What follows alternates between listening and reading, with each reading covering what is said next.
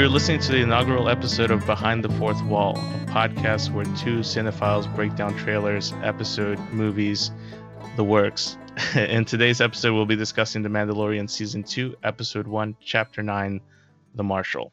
To start us off, very interesting note we're continuing the numberings of the chapters into Chapter 9, which is kind of neat. yeah, it makes it into one long story. It's not season two, episode one, completely diverse, and and we should expect that. They, you know, gave us a trailer that carries over the mission from the previous season into this one. So I, I like that, and I, I think you're right. I think it's interest, it's finally nice to have something to look forward to every week. Um, there there hasn't been that much content, so kicking off with uh, with an episode like this it has has been uh, pretty fortunate so they, they start us off with uh, the Gamorreans fight scene, something that we talked to to Enz about. Some new info in that scene. You know, the Mandalorians are basically a hunted creed, just because um, like people are trying to fight over their armor, which apparently is priceless, uh, which which we kind of knew from before. But um, what about you? What do you think? The Gamorreans fight live up to everything you wanted? I've never thought I'd see very swole Gamorreans duking it out in any sort of like boxing like ring, but I, I, I enjoyed it a lot more than I thought I would. Are you a fan of using swords and axes in hand to hand combat in a boxing ring? um, yeah, I mean, I, it, it's definitely a new thing to to kind of bring up into the Star Wars universe, but it, it definitely is as long as they're i don't know what do they they call it. It's like vi- vibro swords vibro blades are what they usually refer to yeah. these kind of weapons. I don't think these were it right? It was just regular it seems like it was just regular blades. But yeah i it was a little weird to see it but um i thought it felt unnatural uh, unlike like take something from like uh Last Jedi when it when it kind of takes you out seeing the casino type scene. I feel like this one wasn't that at all. It felt like enough real world to be like quick little wink and nod at you, but um, it did feel Star Wars. Well, that's the thing. I feel like Star Wars is always, you know, ignores ignored sport um, in what is such a huge part of our world. Why wouldn't it be big around the gal- galaxy? I mean, pod racing, I guess, was one, but yeah, I mean, we've never really seen that many sports going on. So boxing makes sense, um, and especially for Gamorreans looking for work or something like that, uh, who are known to be bodyguards, makes sense to me. Not swole bodyguards, but yeah. well, these yeah, these guys had to cut down. Jabba's palace was not about cut down. These have been to prison, you can tell. Um, but yeah, I mean, you get the we we kind of saw all this in the trailer. The, the only difference I saw I noticed from the trailer was that the sound effects of Mando fighting all the bodyguards there, that was all black screen in the trailer because we were viewing it from Baby Yoda's perspective. But in the actual episode, we get to see all the punching and like all the punches and the laser shots all kind of lined up with the trailer. So I thought that was an interesting uh, cinematic choice they chose. It's nice choreography, especially for somebody like in in the full Mando getup. I, I imagine it's kind of hard to move around in that thing, but oh yeah, um, you're wearing a full suit of armor. I mean, yeah, you have to do moves that are easy for the actor, but then also um, something that you know makes us feel like this might be a little bit of a threat. One thing to kind of point out real quick before we kind of jump from this point, but like this is um this came as a little bit of a shocker to me, but that's John Leguizamo voicing the. Uh, yeah, they they they retouched up his voice a lot. I yeah. could not place who it was. I, I I told I told you at first. I thought it was Jon Favreau again doing another voice, but um, yeah, they really changed his voice for that. I was surprised, and I hope this isn't. Um, I hope this. I hope this is the way that we tackle on like celebrity guests in it, where like it's not remotely immediately obvious that uh, it's them.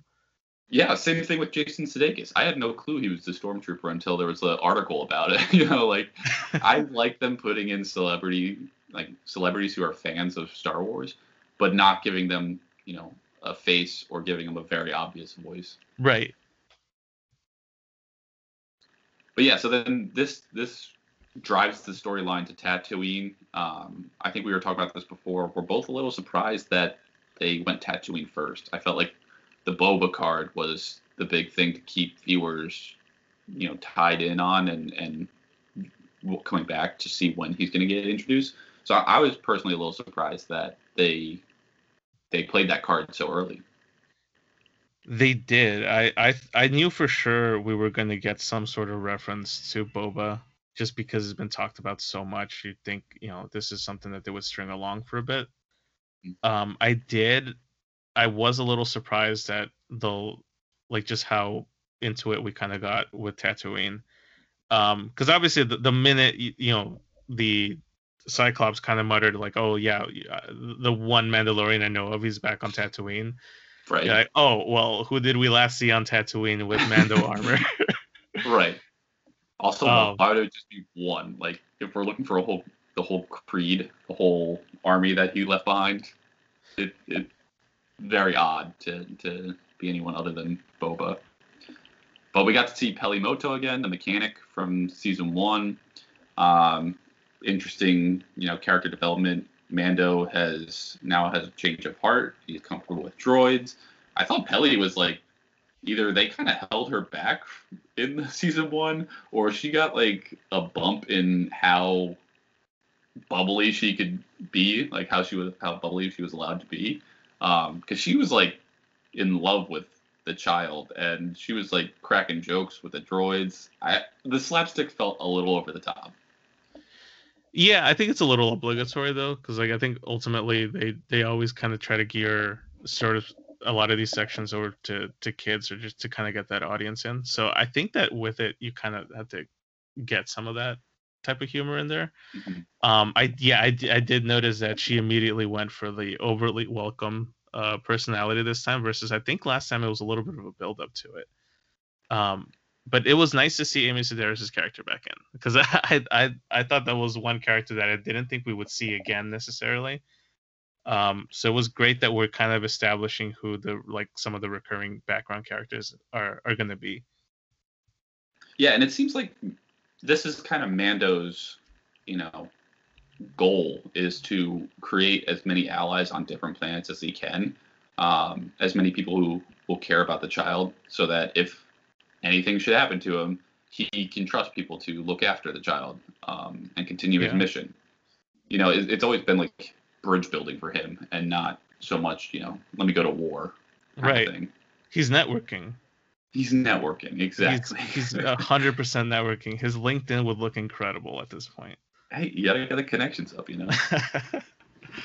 but uh, like, not to jump ahead too too fast, but he, I could have sworn I heard him say when he goes into the into the dragon's belly look after the child if i don't if this doesn't work out to the marshal you know like wait what he's like trusting people with the kid so easily yeah i, I kind of took it as like hey keep an eye on him for me real quick but yeah I, I think the wording is a little is a little odd on that one okay i might have to rewatch that but yeah, you get you get the the speeder bike scenes again. He's he's off to the uncharted city of Mos Pelgo. He camps with Tusken Raiders, showing that he's you know networking some more.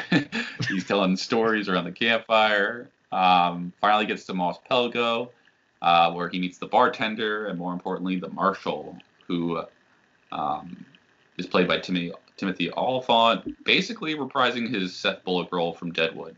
Uh, I cannot hear him as anything other than a cowboy.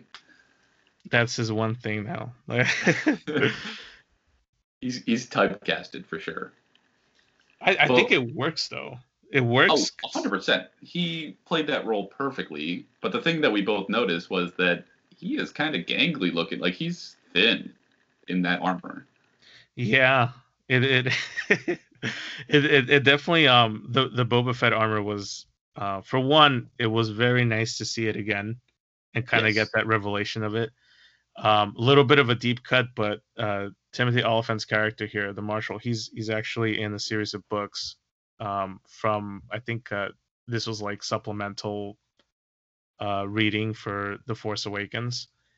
Uh, but he was in there, so th- definitely um, nice to see them integrate that sort of thing into into here and finally kind of like I guess like bring in different elements from the very vast wealth of Star Wars characters that we have out there. Now, when you first saw the Marshal, how, like what percentage of you thought that was Boba Fett, or were you just not fooled? I wasn't fooled only because like he walks in, as you said, with that little. It, it almost looked a, a, little bit awkward on him. You know, it it's like cosplay. It, I did not think it was. Boba Fett. it did. It's you know, it's like the when mom says we have Boba Fett at home kind of thing. like you can wear the armor, but you can't be, you can't call yourself Boba Fett. Like Right. It, it, just didn't look like him. I wasn't really fooled. I mean, I guess a little bit of me was reserved for the thinking that, oh, maybe this is Boba Fett. Maybe they are playing this card so early. But, um, you know, you're always expecting some sort of turn. And I think that was kind of an obvious turn that we were all guessing. I gotta give kudos to like whoever is wearing the Mando armor in this scene. Uh, because the moment the marshal takes those drinks, goes back to the table and offers him the drink and takes off his helmet. You can't see the actor's face, right? But like from the from the body language that he like exudes there, it's almost like this like, oh bro, how could you how could you dare to take off your helmet in front of somebody you don't know? Um, yeah, I thought the same exact thing. It's a whole different level of acting. Um, yeah, and I think it is. Um, I think it's something I take for granted only because I feel like yeah, like oh, it's it's a Mando. He's not supposed to show his face and all that, right? But like the the, the way that you act, I guess, not just with your words but with your body, goes in a lot to performance. So to kind of see it subtly, it's this is definitely one of those things that you would notice if it's not done correctly, but maybe not appreciate all that much when it is done correctly. Yeah, it's like the head tilt. You can read the expressions through the helmet. Um, yeah, yeah, it's it's it's great acting. Um, but yeah, I, I, also thought that right when he ordered the drinks, I was like, "How are you guys gonna drink this? There's no way that you're you're a Mandalorian." Like, so uh, kind of predictable there. Um, and it's they obviously get off to a rough start together. Um, yeah, wanting the armor back, potentially getting into a gun match. It, basically like a western, like I'll, let's duel outside. We'll walk ten paces and then turn around and shoot, kind of thing. Um, but. I'm- I'm a little surprised at one thing for this though, uh, and that's like you know this is supposed to be Boba Fett's armor. Mm-hmm. So Boba Fett, who you know, and this isn't anything that's kind of established in the movies per se, but read up anything in the expanded lore for him, and he's supposed to be like the most recognizable, the most iconic bounty hunter that you can get um, right. in the galaxy. And so to me, it's kind of like, well, do these people don't recognize the armor? Especially like, for being a like a Jabba the Hutt, like regular contractor. Would right. he have been known around Tatooine pretty well? he probably would have. That's why I'm like, uh, it, when did we, or is nobody gonna call this guy out? like, what the hell? Yeah, and I think the major question that we'll discuss later too is what is his tie to Mandalore culture? Um, is it is he actually part of the creed? Does he just have armor that looks like it? Um, I think one of the major questions that got raised when they first met was that Mando asks, "I'm looking for a Mandalorian," and the bartender's like, "I don't know what that is. Like, what would what would that look like?" And then he goes, "It looks like me." And then he's like, "Oh, the marshal. He was wearing your exact uniform." it's odd that the bartender didn't know what a Mandalorian looks like, but later on in the episode claims to know like the legend and the lore around the Mandalorians. Like, pick a side, man. You either know them or you don't know them. I I read it as like it's the same conversation you can have on whether folks remember who the Jedi were or not in universe, right? Because like if you take a look at it, like what 15, 20 somewhat years before or maybe more than I think it's more than that. It's like 20 something years before the events of the show. The Jedi were pretty prominent, especially when you consider that they were the leading generals in the in the big galaxy ranging war. And then fast forward two or three decades later, all of a sudden everybody's like, "What do you mean? what do you mean a Jedi?" Well, I also think it's part of the presence on planets Jedi's weren't on Tatooine because it was controlled by the Hutts, right? Like it wasn't part of the Republic. So I guess we can give them a pass, like if, the, if anyone on Tatooine or planets like that don't know about the Jedi, Right. Um, because it's like it's not part of our war, it's not part of our policing. It doesn't matter to us. True, true, and the- I guess you could also make the argument that you're when you're talking about Mandalorians, you're talking about an entire race of people versus a Jedi, the Jedi, which I can't imagine were over a couple thousand or so at their peak. Mm, at their peak, I, w- I would have guessed in hundreds, yeah. But yeah, the episode continues on. Um, plot begins to develop where they uh, basically develop this contract to kill the sand dragon in exchange for Boba's armor. Um, personally, this kind of this and the actual fight reminded me of the Mudhorn fight in the first season, where he's basically like has to ransom killing a beast for either armor or for his ship. Um, I'm not going to say it sounds lazy, but it's very the parallels can be drawn to earlier episodes. Oh, dude, I think this is so. This story, the story itself, I think is like take your pick. There's a whole bunch of ways that this has been told already. Not in the Star Wars universe, but all around. Right. Um, funnily enough, like for some reason, immediately when we get a look at the Krayt Dragon uh, swallowing up the Bantha in Mos Pelgo, the first image that conjured up in my mind, for whatever reason, was that episode of SpongeBob with the with the Texas bullworm, the Alaskan bullworm. the Alaskan bullworm. There you go. it was like that, yeah. I was like, I, I'm just waiting for somebody to be like, well, let's just take Mos Pelgo and push it somewhere else. This just in, the hot take is that Mandalorian is a ripoff of SpongeBob. It is. but yeah, like Also- uh, it's a familiar story. it is. It's a familiar story. I don't think it's lazy per se. I just think it's um maybe a little uninspired. But they play it off so well. Uh, I I feel like there's enough Star Wars elements there to kind of, you know, it definitely doesn't offer anything new to it. It's always like, it's it, but I do I do feel like it fits in within the universe pretty well. And it was nice to get some um use of the Krayt Dragon, something that we've been seeing since the original trilogy, but never really got any sort of like explanation or answer to how the creature actually looks. Mm, yeah.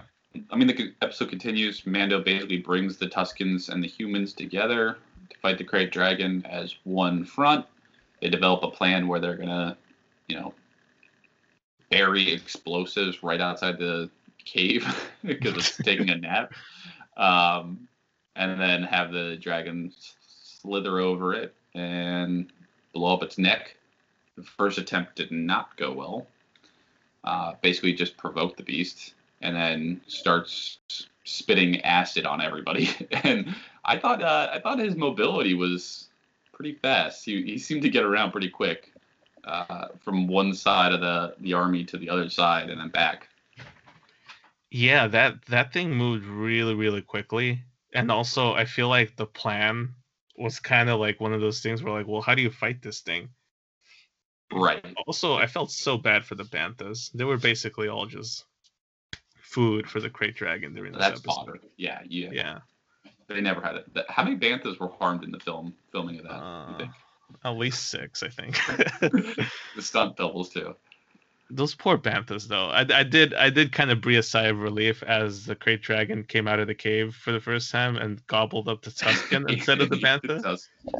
You can tell the bantha was just yeah, the bantha was just kind of like, all right, well, that's what you get for trying to sacrifice me. you can't fool me. That's gonna be here later. I'll, I'll come back to that.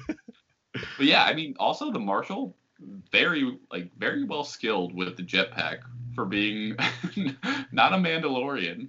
He is able to like aim around. He knows all the ins and outs of the armor, the targeting computer for the rocket. Um, he did his studying before this. Well, how long has he had it? I guess is the question, right? Because I think the timeline for season one was like six years or so after Return of the Jedi. So six years, Boba's been presumably dead, and um, so I'm assuming, depending on like, I, I highly doubt the guy was in there for too long inside the Sarlacc pit. So it could be that he's had this for a couple years now. So he's had some time to at least get to know the armor. Well, they do give us the timeline of um, watching the second Death Star blow up on the HoloNet. Um, and then it seems like order of events, he stole the ice cream maker of, of crystals and then bought the armor with it from the Jawas uh, pretty immediately after because they said the the void was had to be filled by another power, um, which were the other raiders. So it seems like he's probably had it for like five years. Just about, yeah, probably.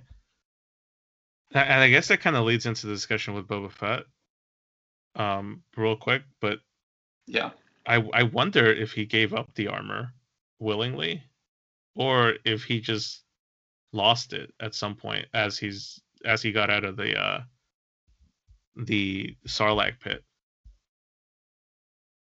I have to feel like the Jawas just stole it off him. I feel like he probably was spit out of the Sarlacc pit and was unconscious, and then woke up just like armor stolen. I mean, it's very expensive armor, and the Jawas probably know that. So, and they're just trash collectors basically.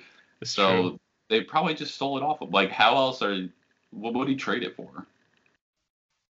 I don't know. Well, what I was thinking was like, if it has been five years since he lost the armor, the guy would have tracked it down by now. Maybe that's what he was doing, and he had no way to hunt it back or something like that. Maybe, or maybe he or... just now found the trail.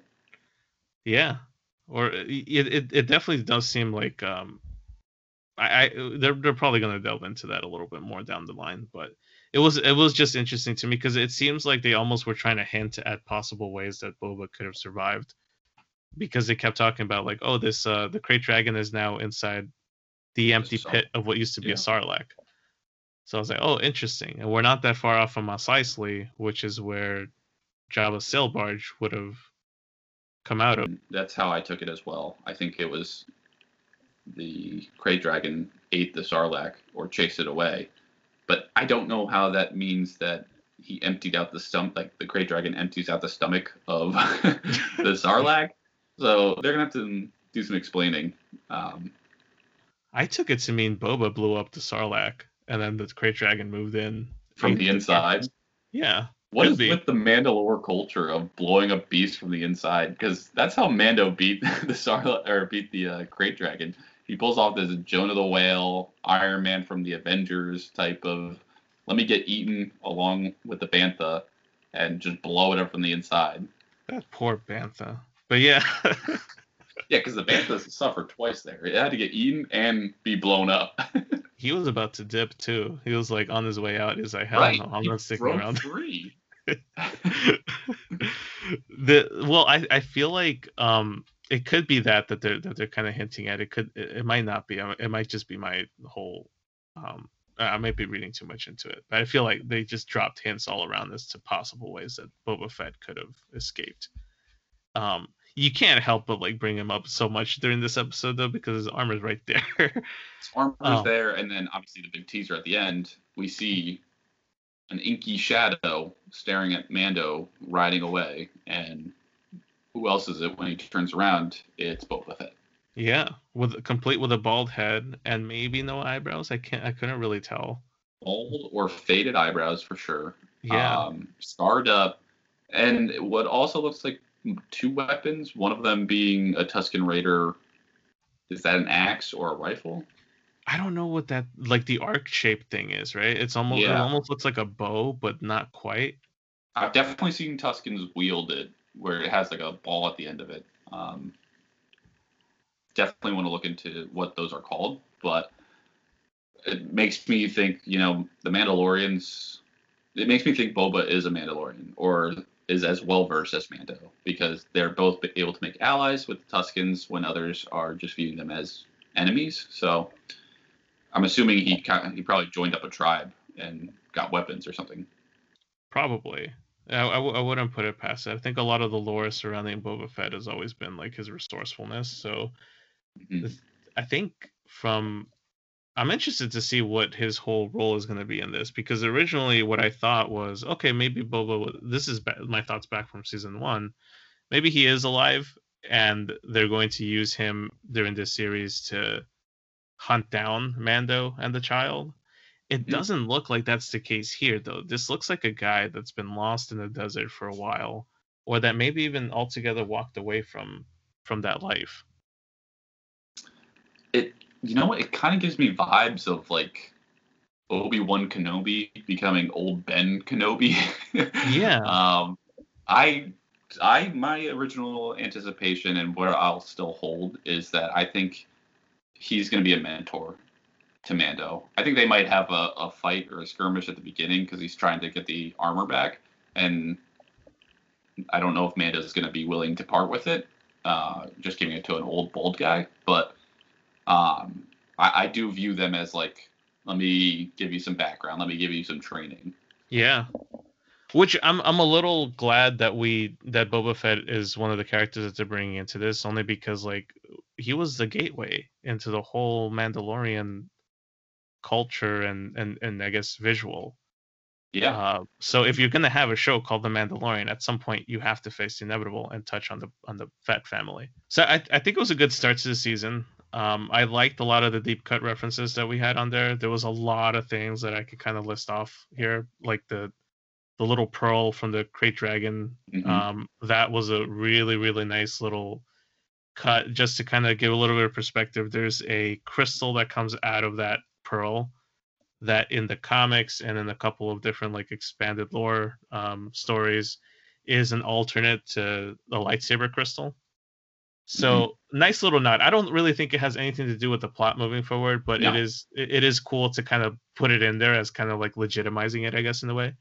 Yeah. Um, but I, I liked a lot of that. I liked um, the the continuing expansion of the world, and I feel like this is where it you know kudos to Dave Filoni, Jon Favreau, and the team of like really taking elements of things you don't really need all that much more info on from the movies, but it's nice to kind of get that uh, feel. Uh, you know, we've humanized the Tusken Raiders at this point, so Yeah. it definitely gives you um, more perspective when you're looking at the prequel trilogy and the treatment of Anakin uh, versus them, Yeah. and then also like the the just the general worldview from A New Hope uh, of the Tuskens and the role that they play in Tatooine. Yeah.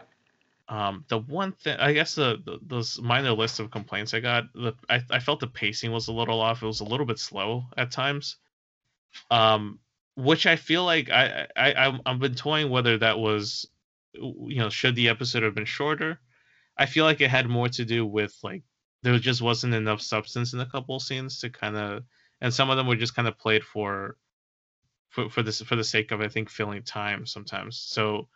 I felt like it kind of went a little too slow at times, and then it kind of picked back up. So pacing continues to be an issue for me in a couple.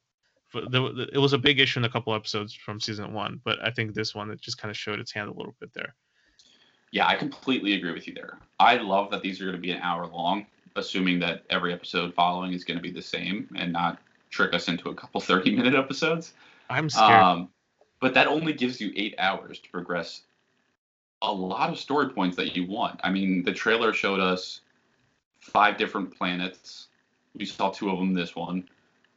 It showed us um, a lot going on on Nevarro. We know Moff Gideon has to have a major plot point. We know that Ahsoka will eventually get introduced. It's a lot to accomplish in eight episodes if you're going to make every episode following one person. Personally, I want this to kind of, you know, take a lesson from Game of Thrones in the sense that, like, um, they progressed, you know, four or five different kings storylines at one time by showing us five, ten minutes of them, cutting to the next person, going to the third person, back to the first, and kept going in a circle so that we could see what each person was doing at the same time. Like I would have liked to see a little bit of maybe not Moff Gideon, but maybe a little bit of like what's going on in, on Nevarro um, with Carl Weathers right now. you know, like give us a little bit of something. Um, or if you're gonna stick to just Mando on Tatooine, I don't think we need to see him speed bike through the desert four times. I think we can cut some of that so that we can actually get introduced to Boba Fett. Yeah, yeah. They, it could have used some more wipe cuts from back and forth the way they used to do it for the original trilogy. Whereas you go from one scene and it goes. Your point there though on the um like cutting it the way they cut Game of Thrones. Do we have enough of a like regular cast here to do that with? I, I view it as three arcs. I think you have Mando's, which will be the introduction and intro, in and um, of of new characters like Ahsoka or um, Boba, and then second being Moff Gideon, and then third being um, what's going on on Nevarro with Carl Weathers and the Shock Trooper. Yeah, I, I guess we kind of do then have enough to kind of say, all right, we can cut to this person, we can cut to the next. Yeah, I, I feel where you're coming from. I I don't I don't think it's traditionally very Star Wars ish to go that route, but I also feel like you know it's a new medium, so why not explore it a little bit more? Um, I'm trying to think. Like I think Rebels, from a TV show perspective, kind of did that a little bit, where you would get episodes where you would shift off from hero to the villain, and vice versa. But I think that might have been the only other Star Wars thing that I can think of where we had that, um, kind of like interconnected cuts. I mean, in the prequels, you get a lot of like Palpatine doing stuff, and that kind of what I liked about the prequels was that we kind of got to you know peek behind the curtain and see what Palpatine was up or what the Chancellor was up up to, at the same time as the Jedi, you know, trying to restore peace and order. Um, it was nice to be like, oh no, they're this this evil's coming for them, and they don't even know about it. It like it lets us in on it, you know. Right. Um, yeah, but yeah, like, you don't have to. It, you're right. The the original trilogy pretty much only stayed over Luke's shoulder the whole time. Um, there was no cutting to other people, so I would totally be understanding of them not filming and editing it that way. But s- speed it up a little bit. If you're going to take an entire hour for him to fight a krayt dragon, which ultimately got him some more armor, it took an hour for him to get more armor. Um, but I don't want to sound like I'm bashing the episode. I cinematically, it's beautiful. Acting wise, it's it's amazing. Um, I love the little toss-ins here and there with like Anakin's pod racer, um, you know, like Boba Fett's uh, jetpack being hit in that same spot, like Han hit it, where it just takes off. Um, I, I like the little callbacks for the for the you know the, the true Star Wars fan, and then you know, keeping it general enough for the new like the new Star Wars fan to uh, pick it up. Yeah, there was a lot. There was a lot of little references dropped in throughout the episode, and I I continue to appreciate that sort of thing because like I you know I mentioned to you before, but I I used to be super enamored with almost everything Star Wars. I still am to a certain degree, but I feel like I know way too much of it than I really should be like a healthy amount. Um, but it's always nice to kind of see stuff like that. Like I mentioned before, you had the little pearl from the krayt dragon. That was a nice little deep cut. You had, um, if you look closely at R5's uh, dome, you can kind of see the remnants of the little um, the destroyed leak. motivator, right? Yeah, I think yeah. that was, yeah. Yep. That was fun. Um, you get a lot of stuff like that uh, the mining guild, the you know some of the little references from the Cyclops. He mentioned uh, he he swore to the Gorath. I think is what he what I remember. Yep. and then to any but any regular viewer, you're like, what the hell is that? but then, you also don't care. You understand. No, you don't. it matters. Parts that you won't get. And none of that think, matters. I think that's what like Favreau and Filoni have done great as a tag team. Yeah. Is let's make it detailed enough that like someone who is a mega fan like you pick up on the small details and feel like they're in on a, a little secret. But then someone like me who's only ever watched like the movies or uh, like the clone wars series who's like knows enough to be like dangerous but pick up on like let me see how this whole thing paints a picture together. I think that i think they've done such a great job of like you know creating their own cults of fans. Yeah, they, they have. I, I feel like this very much feels like just enough fan service the way the MCU kind of delivers. Um, and it's great to see it with Star Wars because I feel like in the era after George Lucas, we're finally getting to we're, we're finally getting Star Wars, I think, in the hands of people who grew up with it, acknowledge it, and also feel respect like it. they, yeah, they respect it enough to, you know, to give you. They know exactly what fans want, and they want to give you enough of it, but they're just not going to like overtly spoil you with it. But they yeah. give you enough to kind of keep you on track. Because at the end of the day, you know, I think the the word fan service is always thrown around everywhere, but you know, at the end, it, it, it is for fans. So, you know, how bad is can it be? Yeah. Um, awesome. Let's talk about predictions. What do you think episode two is? What does that hold for us? So, one of two things, I think. Either Mando makes it off Tatooine and goes somewhere else, but I feel like because at the end of this episode we he doesn't have a clear direction. Like you said, he he just acquired armor. Yeah. It's like in a video game, you unlock a key item. All right, great. Where does that key item go to? You know. I do right. feel like we we're gonna have a confrontation with Boba Fett in the next episode. Um, I don't. I think it's too early though. So I but uh, so I'm not really sure. But I just don't see from a story perspective. I, and I think we can you know recalling back to season one. At the end of every episode, you kind of know what Mando needs and where he needs to go. But at the end of this one, it's like, well, you didn't really progress anywhere in terms of like trying to get the child back to his home. So I do because of that. I feel like the only angle is he's going to have some sort of confrontation with Boba before he gets out of Tatooine. So I think next episode is another Tatooine focused episode.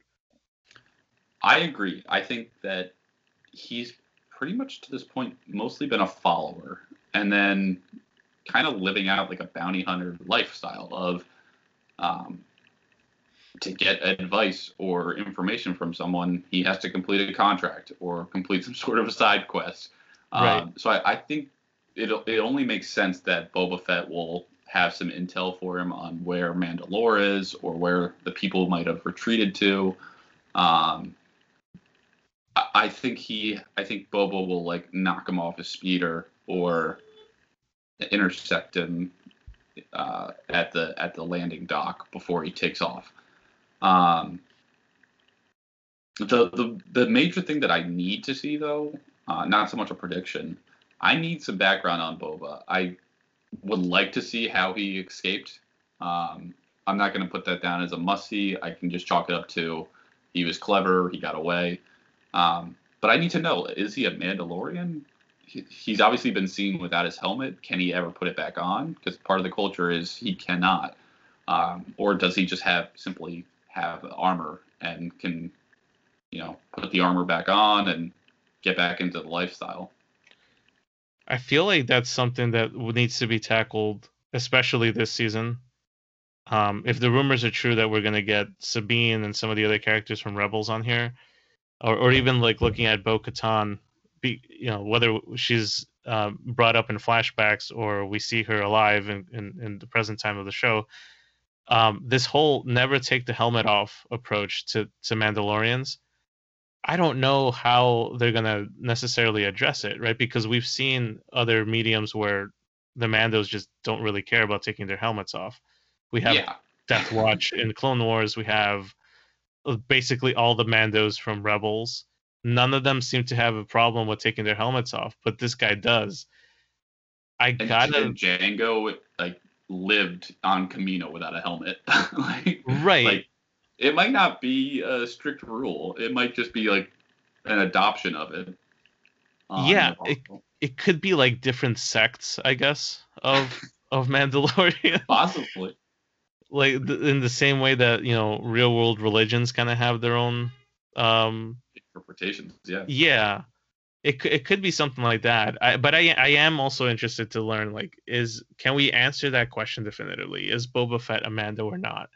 because we had the whole we had it cast a huge shadow of doubt in the Clone Wars just from the one episode where that Prime Minister, mind you, he could be lying, but told uh, Obi Wan in reference to bringing up Jango Fett, "Oh, that guy's just a common bounty hunter. We don't know how he got that armor, but he's definitely not a Mandalorian." Right.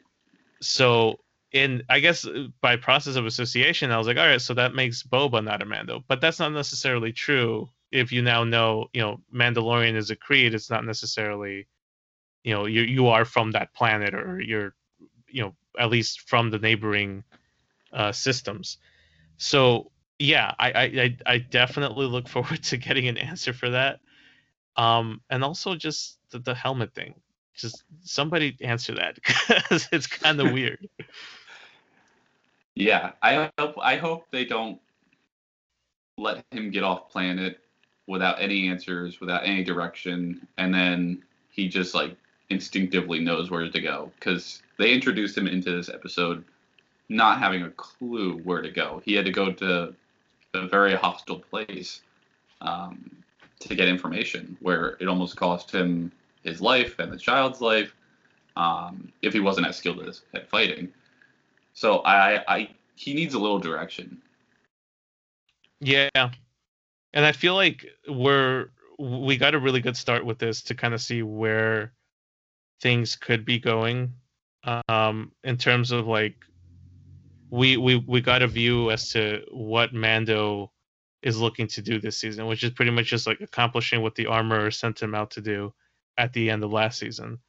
Um, but now the question is like, all right, well, where do we begin? It's it's curious though to see, like his whole his direction was basically seek out more Mandos and they'll guide you on your path. I wonder why that is necessarily. Um, and the only thing that I can kind of think of is now that we've seen the final season of Clone Wars uh, and we we got the end of Rebels, you know, we know that the Mandalorians through Ahsoka know or have some sort of association with Force users, but I would think the direction would have been, hey, that that um, Bo Katan chick that used to rule Mandalore, like you should probably go seek her out versus hey go seek out any of the mandos that we have out there. Yeah, yeah. good luck. But i guess if his initial direction from the armor is that they used to be a race like jedis used to be their enemy.